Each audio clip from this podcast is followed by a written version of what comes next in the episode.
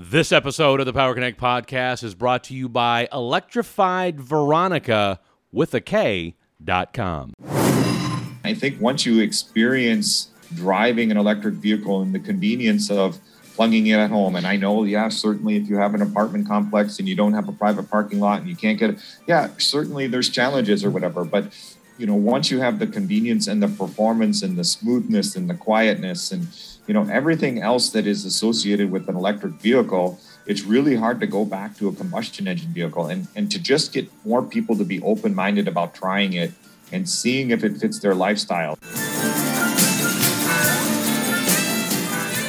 Welcome into the Power Connect podcast. I'm your host, Fred Davis. Episode 38 of the program rolls along today. It's a one two punch going on this week. Not uncommon from any other week, but it's a very special one two punch as we have our first ever husband and wife duo on back to back episodes. We've got Mr. Don Wright, Director of Engineering for Unico LLC, joining us today.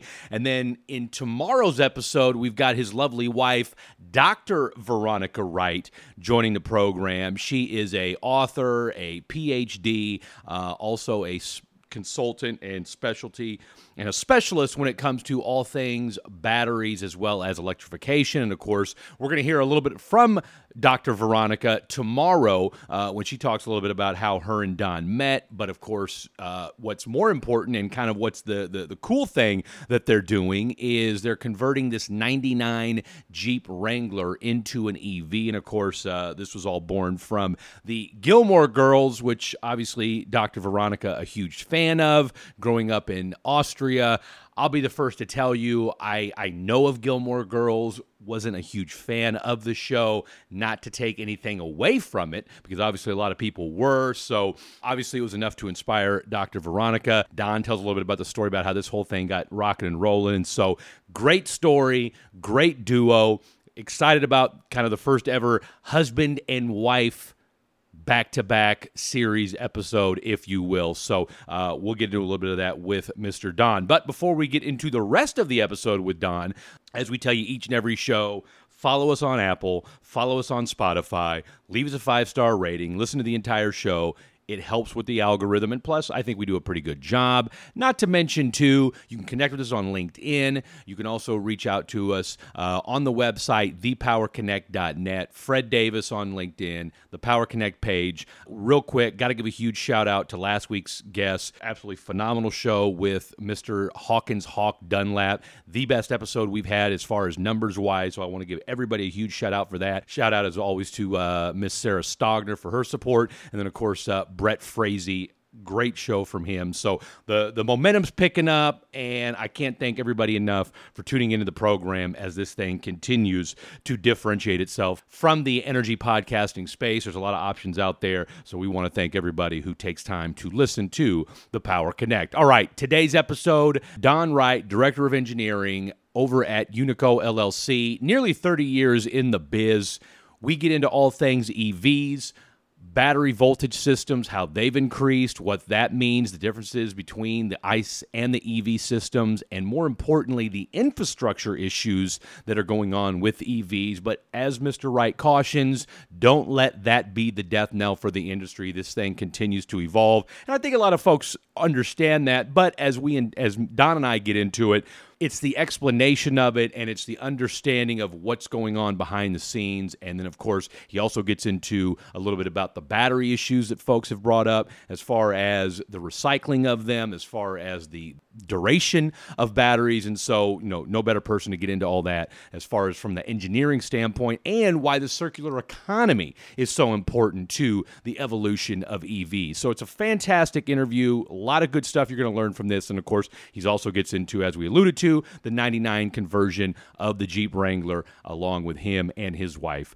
Dr. Veronica Wright. Without further ado, please welcome to the program and enjoy Mr. Don Wright. Yeah, so Unico has been around since the 60s. We started as a, a power control company, so making drives for motors. So anything that has a motor on it that needs to have precise control, you know, we we typically in the industry use shaft spinners. So if it just needs to speed up and slow down, that's not our that's not our niche. But if you want to have precise control over electric motors, Um, Unico has been building drive systems for that for decades. So anything that needs to have coordinated control. So back in the day, it was lots of manufacturing machines. So paper machines where you have paper going through a machine and you need to have proper tension. So you know two different motors need to be operating at the exact same speed also for machining purposes and of course, that, that moved into the automotive test industry when, especially multi axis test systems. So, if you're testing the full vehicle powertrain, or you know, nowadays it's testing e axles, um, where you need to have very careful and accurate and high powered control of these electric motors, Unico makes drives for that.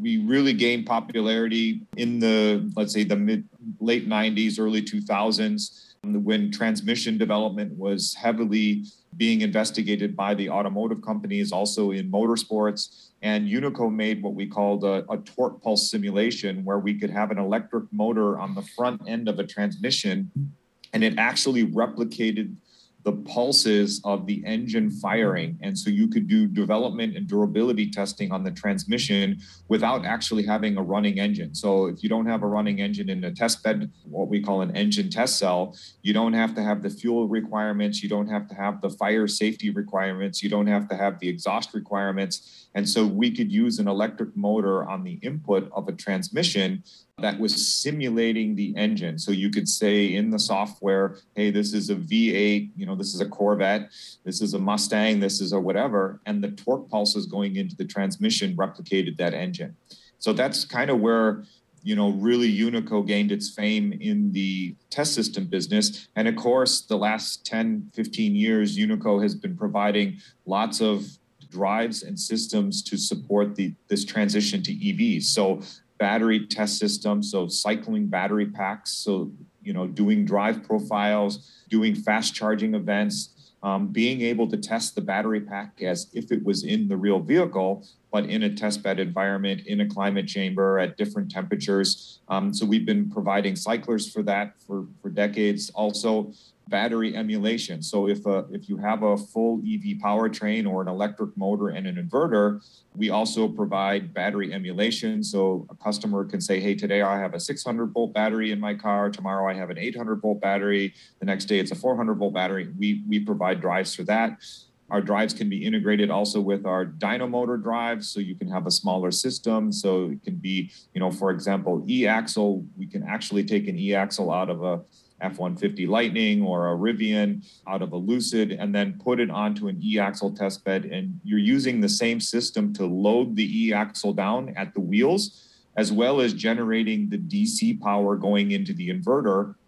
And we have a unique solution. That's kind of where unique Unico came from, unique control solution, where we recirculate the energy on the DC bus inside of the drive and we only feed the losses from the grid. So anybody that's in the test stand industry knows that's that's quite interesting and quite important because as we get up into these supercar power levels like Rimacs and and Rivian and Lucid and stuff, you know, customers are needing a one megawatt connection to their separate dyno system. And, and if anybody knows about installing a one megawatt feed in their building to a test bed, they realize that's huge bus bars, that's huge grid connections in the building. And if you can recirculate the energy in, from the powertrain on the DC bus, that grid connection in the building is substantially less. So this is one of the unique things that Unico can provide, and, and it's really the hottest topic we have right now today. What you know, in your estimation, what technology has been the most fascinating for you to watch over the years? Yeah, I you know I think it's been fascinating to see you know not only the power going up but the voltages going up in the vehicles as you raise the voltage level and and for those that maybe are are not familiar you know the the first initial electric vehicles many years ago you know were maybe 200 volt battery systems. Then we moved up to 400 volt battery systems and 400 volt battery systems are still popular today. You know my wife's Mustang Mach E is a 400 volt battery system. My Lightning is a 400 volt battery system.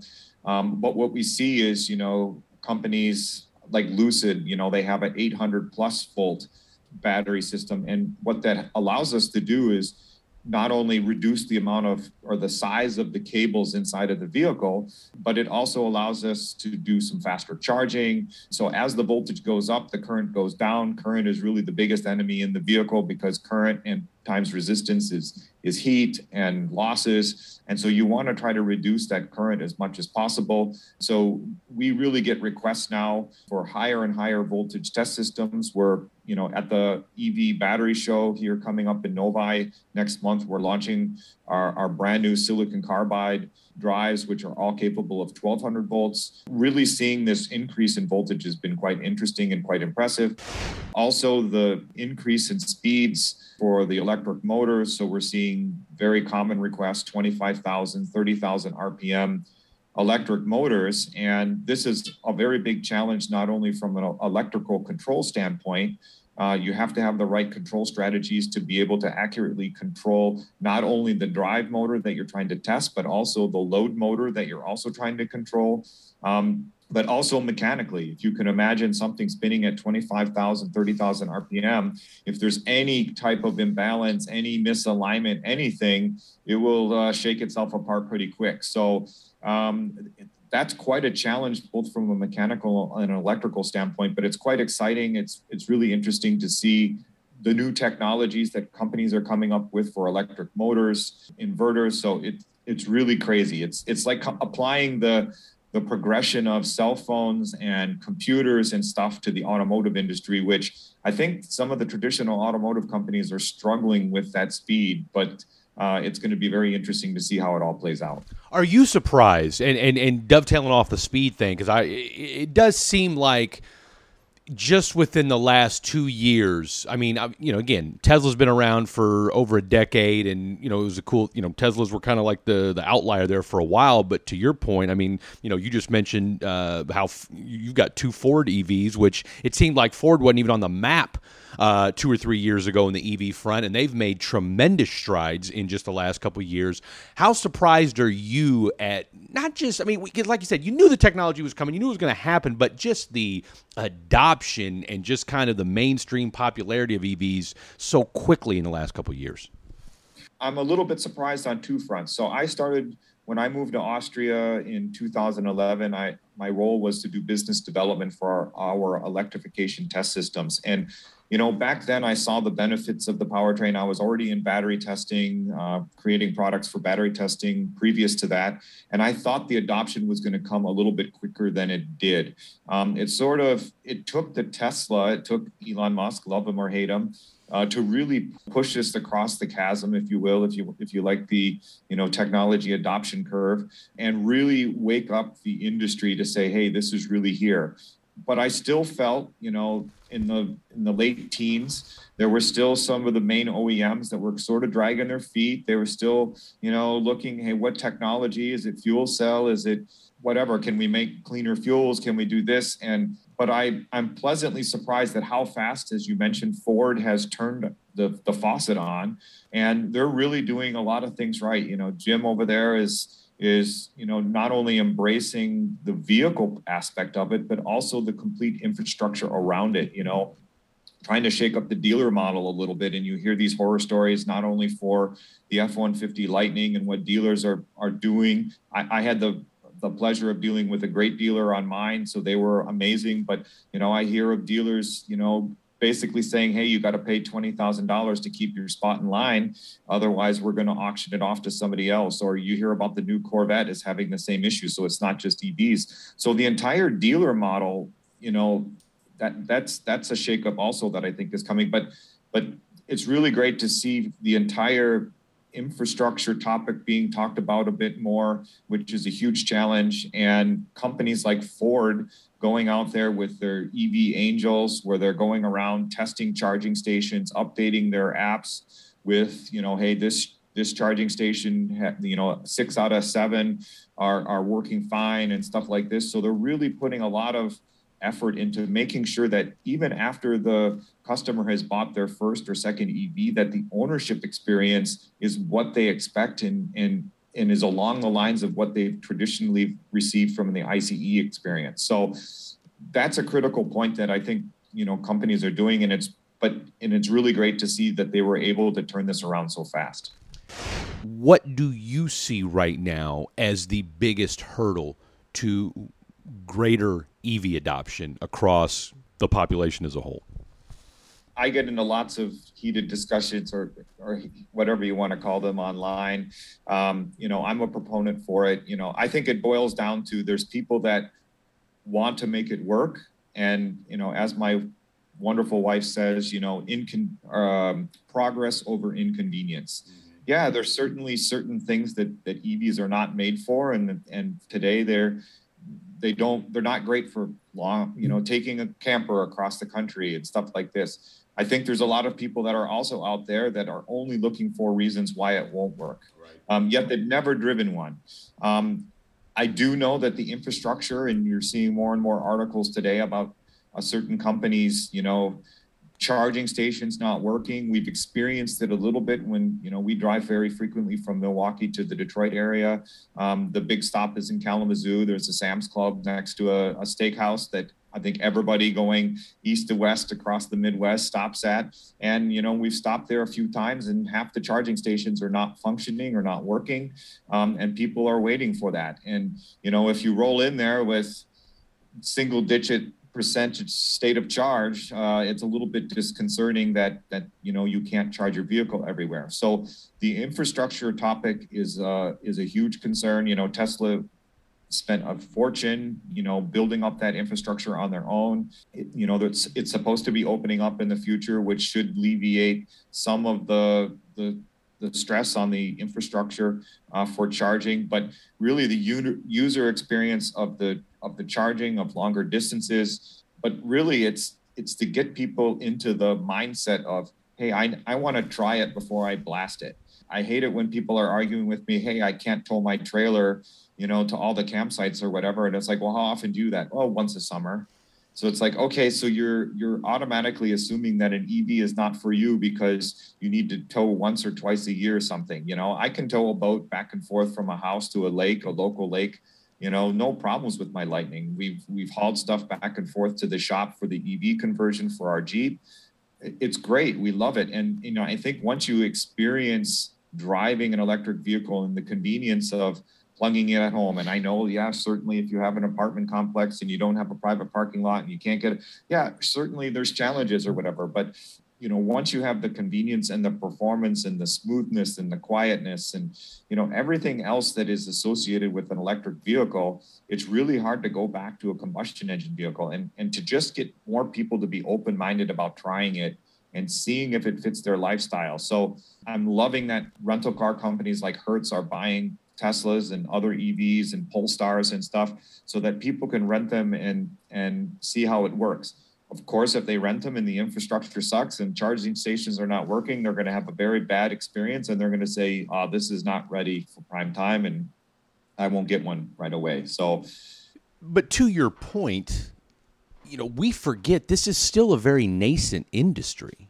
And, sure. you know, I think that, you know, I had Joe Britton on from the Zero Emissions uh, Transportation Association, and, you know, he pointed out, it's like, look, this thing is still coming along. I mean, obviously, the government just committed to, what, 500,000 chargers across the country. Um, you know, as far, and you, like you mentioned, I mean, you got Starbucks getting in the mix. I mean, I think Love's Stops yep. uh, has, has jumped into the mix. I mean, and, and, and 7 Eleven. I mean, it's, it's, it's, so it's coming, right? And of course, look, you know, we're we're old enough to remember when we had rotary phones, when you still had answering machines, you know, and so these things take time. But are we a victim of our own success as a country and just as a world where you know we're expecting with our iPhones eh, we can do everything at the touch of a button?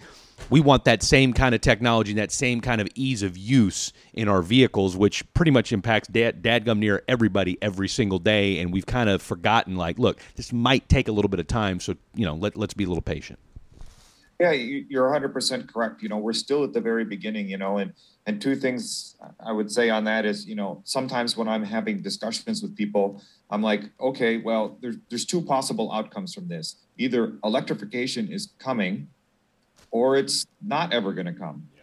I mean, and and everybody says, well, yeah, it's coming. That's okay. Then let's start. Let's let's get going. Let's start building it up. I'm happy to be an early adopter. I'm happy to go out and try to help people understand what it means and and you know, have, like I mentioned before, have some of the inconvenience uh, that you have as an early adopter, and, and that's fine for us. But we want to be a role model to show what you can do, what you can do with solar, what you can do with electric vehicles, um, and definitely accept the, the shortcomings. You know, when we when we trailer the Jeep to Vegas for SEMA in November, it isn't going to be behind the Lightning. It, uh, it's going to be behind a truck, you know, a diesel powered truck probably. So, you know, we understand that there's certain things you can't do with an EV, and I accept that, and I understand that it's not for everybody, and I accept it. Um, the other story I like to say is, you know, everybody was jumping on this bandwagon about Rivian losing 1.4 billion dollars or whatever. I mean, Google took what seven years to become pro- profitable, or no, three years to become profitable. Amazon took seven years before they were profitable. You have to build up the infrastructure to build the vehicles. You have to invest in the company. That's what they're doing, and and so they're just at the beginning of the story. It, they're just starting, and and for anybody to automatically assume that in the first year after a half a year of vehicles delivered that they would be profitable, they they're kidding themselves. So I, I think it's you know it's unfortunate that it seems that a lot of people like to glamorize the failures in this industry to try to justify why it won't work or why they're driving a whatever is better than driving an EV. I, I don't know. I don't get it actually. So. Uh, I'll ask you this because you're a lot smarter than me when it comes to things about technology, especially when it comes to things EV wise.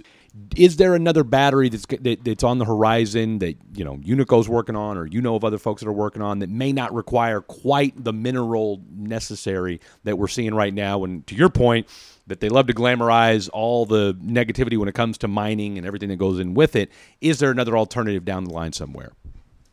Yeah, well, I, I think the funny thing is is that people don't understand that even the batteries, the current state of the art batteries, lithium ion batteries today, when they're recycled, you can reclaim more than 90% of the materials and make new batteries out of them my wife wrote a book about electrification and circular economy and how we need to build up an economy where we okay mine materials yep there's not enough materials out there today so we have to mine them but we build the batteries into or build the materials into batteries for first life so use them in the cars. Then you use them for eight to ten years so that's that's kind of the expected uh, warranty period but you know a lot of people are saying that they're probably going to go 13 14 15 years before they get to this mythical 80% life, which is kind of what is considered dead in a vehicle. So, I mean, 80% of 320 miles from my Lightning is still a long range. So, I mean, I can still be driving it after it's officially dead. But then you take them out and then you use those same batteries or modules in a, a second life application, grid stabilization, you know, doing whatever. And they can live in that environment for another 8, 10, 15, 20 years probably. So now you're really looking at a, a life of the battery you know that's quite a bit longer than you know the proponents saying oh they only last eight years. But then once it's really actually done you can take that battery you can recycle it reverse engineer it or reverse manufacture it sorry and get out all of those raw materials. And once we have this basis of let's say batteries in the circular economy the amount of mining that we have to do to get new materials goes down because you can reuse so much of the old battery material, build new batteries out of it, and then reper- and reuse the that material again. So the amount of mining would would go down once you have a mass of batteries out there. Of course, there's new technologies that are you know sodium batteries and and other types of batteries. I think I read somewhere that it, batteries are actually the most researched topic on the planet right now because I think there's a lot of companies out there that figured out they'll make a lot of money if they solve some of these problems. But not only is there going to be new technologies that will make batteries that require less materials that need mining, um, we're going to get better at building them into the first life so that they can be used in second life applications so we can reuse the batteries then, of course, the recycling processes. You you see you see companies, you know, like um, Redwood Engineering or um, you know other companies in Germany that are that are working on technologies to recycle all of the material and get the material back. You know, 95, 97 percent. and I think all of this will lead to, you know, at a certain point, we won't need to mine as many materials. Two part question. One, what's kind of the next step? I mean, we've already, we obviously, we've talked about the, the charging, we've talked about batteries. That being said, what do you kind of see as kind of the next step for EVs and, and what's on the horizon that maybe nobody's talking about? And then two, what's next for Don Wright and Unico? I think the next step for EVs is we're, we're seeing the first few generations of vehicles being out there for you know multiple years now three five years for some of the traditional oems you know longer for teslas. And so you know we're starting to see the effects of many miles on these powertrains lots of miles on the batteries. Um, so it will be very interesting to see how this leads into the next generation of vehicles. I think it's going to be exciting. Um, i also see that there's going to we're going to start applying manufacturing techniques um, you know, especially, you know, I, got, I give a lot of credit to Tesla. They're really pushing the boundary on bringing the manufacturing costs down. You know, all of the gigapresses and, and things that they're doing to build the entire vehicle. People, of course, will complain, oh, it's the fit and finish is not great and stuff like this. But to make mass-produced vehicles for the masses I think is very critical. And you know, the new Bolt now is is around twenty five thousand dollars, and so we're starting to really see some electric vehicles that don't look like origami experiments. They look like normal cars, normal trucks. I mean, when people get in my Lightning, they don't even realize it's an electric truck until they're like, "Hey, I don't." It's does this thing's not shifting or it's so quiet. I'm like, yeah, it's electric. And they're like, what? Are you kidding me? So um, we're really seeing, you know, some really cool products coming out from different companies. We're seeing a, uh, a lot of neat things, and so I, I think that's great and exciting. Um, for me personally um, and professionally, you know, we're excited to support the industry. Um, we're, we're, making lots of test beds you know, very high power stuff um, for not only the automotive market, but for the racing industry. We're seeing more racing series. You know, I think World Rallycross just launched their or relaunched their series now as an all electric. So I think it's very exciting and, and it's, it's helping demystify the electrification topic so that more people are you know open to explore it look into it and i just i just wish people would do their research and really talk to actual EV owners, really drive a vehicle, really understand it, and don't don't just believe the hype. Um, we're also moving along quite well on our EV Jeep conversion. So I don't know if people are interested in that, but maybe you can throw a link somewhere. Um, so Veronica is documenting everything on on YouTube. So we just posted a battery video this morning, um, and we're planning to have the Jeep at SEMA in Vegas in November. So we'll be on full display, and and our intent is to have it driving before we take it there. So lots of exciting things going on. Real quick, go ahead and tell us about the the Jeep conversion. Yeah, so my wife is from Austria and she grew up watching Gilmore Girls uh, when she was growing up. She loved the show, and I guess uh, so. I, I have to apologize. I'm not a Gilmore Girls expert, but I guess in every episode they're driving around in this '99 Jeep Wrangler. And when she moved here to Milwaukee to to join me in a, in my adventure here, we were putting on a trailer hitch on our edge in the garage, and she said, "Hey, this is fun. Can we make an electric Gilmore Girls Jeep?" And being a electrical engineer and a car guy, I'm like, took about two seconds. I said, Hey, that sounds like fun. Let's do it. So we bought a 1999 Jeep Wrangler from Nebraska, drove it back to Milwaukee, and uh, on New Year's had the engine out, transmission out, and we're converting the entire thing to pure electric. The whole thing is documented online on her website, also on YouTube, TikTok. Um, and we're sharing everything that we're doing during our adventure so that people can be inspired to electrify their dream car, and we'll see where it goes from there. We have so many requests. Um, we're already working on plans for a lower cost version using reused powertrains from other vehicles. And so, anybody who's interested in making an electric Jeep or Bronco or whatever, uh, hit us up and we'll be happy to explore those options with you. Where can we go? Uh, where can we find all this good good information at and watch this uh, watch this journey? Yeah, so it, the the website, her website is Electrified Veronica. Veronica is with a K. Okay. Dot com. Um, also, if you search for Electrified Veronica on YouTube um, with a K, uh, you'll find her there as well.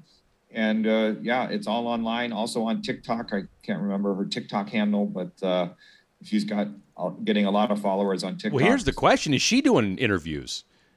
Yes, she is actually. I so think she, we gotta. She's, I the, she's the brighter star in the in the in the household. So she's the rock star you need to talk to. Thank you so much for that, Mr. Don Wright. You can catch all of the Power Connect episodes over at Apple, Spotify, and on the website, thepowerconnect.net. As we alluded to, don't forget to catch his wife's episode, which is going down tomorrow, Dr. Veronica Wright. We'll get into a little bit about how they met. Definitely don't want to miss out on that. Her inspiration, how electrification is viewed in Europe versus what's going on over here in the United States. Great stuff from Dr. Veronica Wright. If you like Don Wright, and I know he had a lot of great information, you're certainly going to enjoy Dr. Veronica Wright.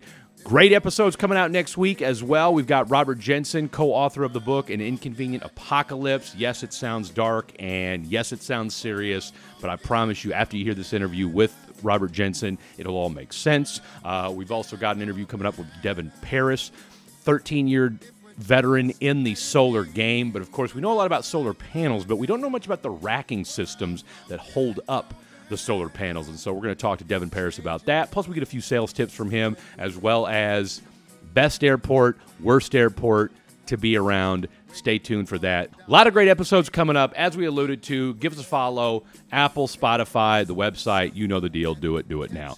Thanks to everybody for tuning into the show, the audience, the guests. Without you doing what you do, we couldn't do what we do. This has been the Power Connect podcast, connecting the energy transition one conversation at a time. Wake up all builders, time to build a new land.